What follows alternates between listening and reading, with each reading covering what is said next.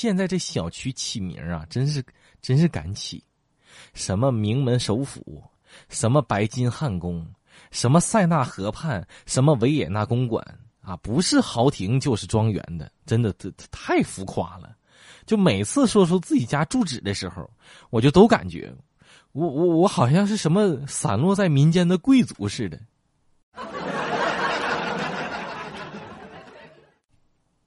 王大炮分手之后非常难过啊，约约我们喝酒。他说：“嗯，你们知道吗？我女朋友老懂事儿了。”然后我们非常奇怪的说：“那为什么和你分手了呀？”王大炮喝了一口酒说。他知道我没钱，为了不给我负担，跟一个有钱的男的跑了。我媳妇儿在拖地，我呢在看那个动物的电视节目。突然出现了一条热带鱼啊，很漂亮。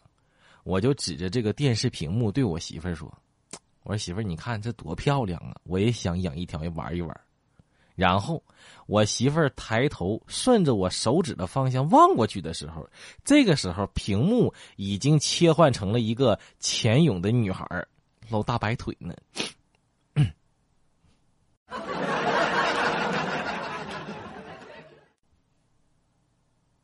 同学是我心目中的女神，现在呀，她离婚了，找我诉苦，说现在不相信爱情了。我说，要不。我我们在一块儿吧。女神却说：“你你现在让我连友情都不相信了。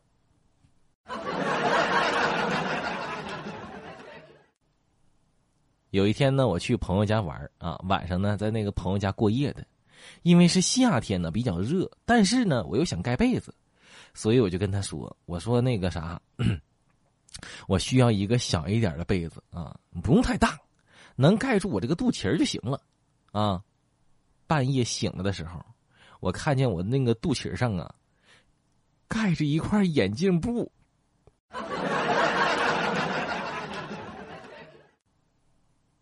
朋友对我说：“找女朋友一定不可太挑剔，不然会被剩下的。”我说：“那你标准是什么？”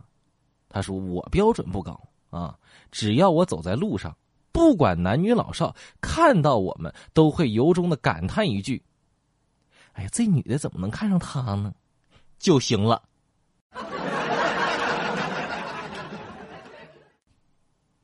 最近呢，这个气温回升了，天气终于热了起来。这媳妇儿啊，迫不及待的跟老公说：“老公，露肉的季节到了。”老公一听，大惊失色，连忙掏出一千块钱给媳妇儿。